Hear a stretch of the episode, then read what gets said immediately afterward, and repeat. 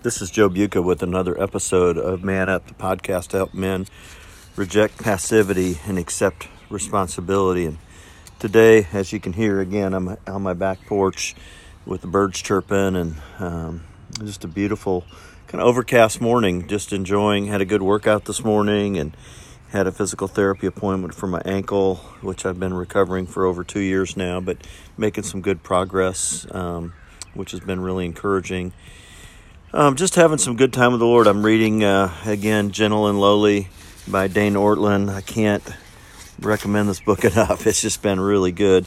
Uh, the chapter I'm reading currently is um, chapter 16, "The Lord, the Lord," and it's based on Exodus 34, 6, where it says, "God is merciful and gracious, slow to anger, and abounding in loving kindness." And the today, about halfway in the chapter on page 51, um, he quotes Exodus 34, or uh, I'm, I'm sorry, Isaiah 54, 7 through 8. And um, I'd like to read it to you. It says, For a brief moment I deserted you, but with great compassion I will gather you. In overflowing anger for a moment I hid my face from you, but with everlasting love I will have compassion on you. And he goes on to say, The Christian life, from one angle, is a long journey of letting our natural assumption about who God is over many decades fall away, being slowly replaced with God's own insistence on who he is.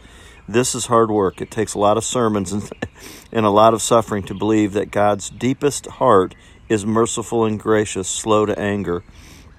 The fall in Genesis 3 not only sent us into condemnation and exile, the fall also entrenched in our minds dark thoughts of God, thoughts that are only dug out over multiple exposures to the gospel over many years.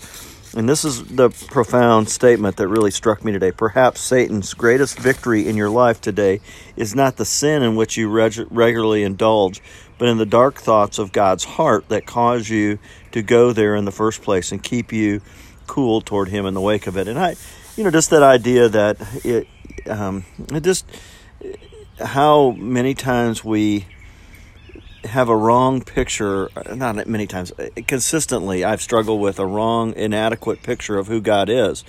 And I can kind of sway one kind of grace, you know, full of grace and then full of truth and full of judgment and full of mercy. And, but, but just this idea that God's gracious heart toward me is a pursuit with compassion. He pursues me, like I think of in Luke 15, the story of the return of the prodigal um, or as Tim Keller calls it, the tale of two sons.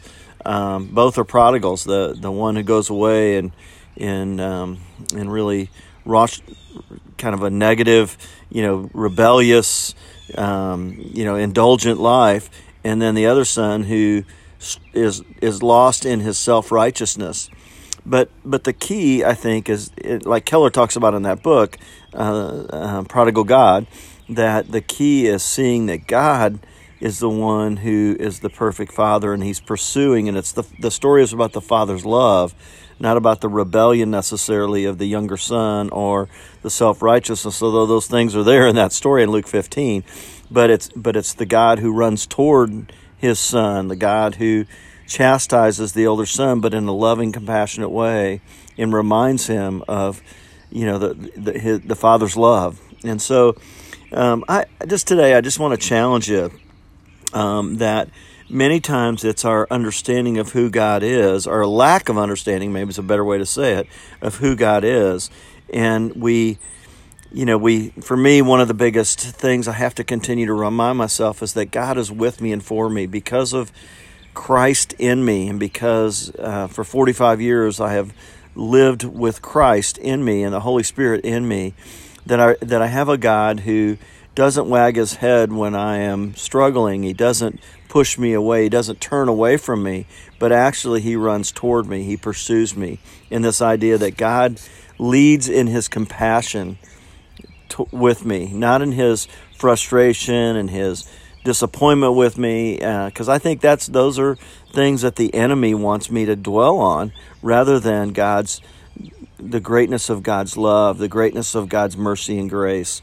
Um, Ortlund ends this chapter. He says, We are being told of God's deepest heart in Exodus 34, but we are shown that heart in the Galilean carpenter who testified that this was his heart throughout his life.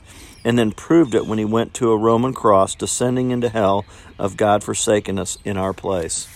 And I just want to close with this thought of, you know, it's in um, 2 Corinthians 5:21. He, the Father, made him Jesus. He made him who knew no sin to be sin in our behalf, that we might be the righteousness of God in him.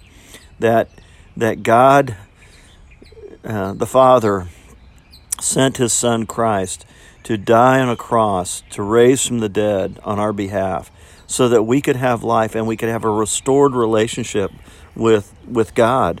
And that isn't just a one and done thing. It's an ongoing living out the gospel and drinking from the gospel and resting in the gospel and and just seeing that that uh, the journey of our life is is really continuing to remind ourselves of of God's love and forgiveness and God's mercy and God's grace and God's transforming work through the Holy Spirit in our lives.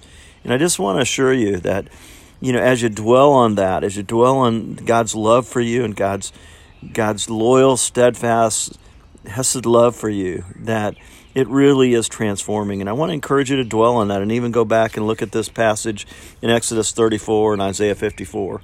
Anyway, those are my thoughts today. Thanks.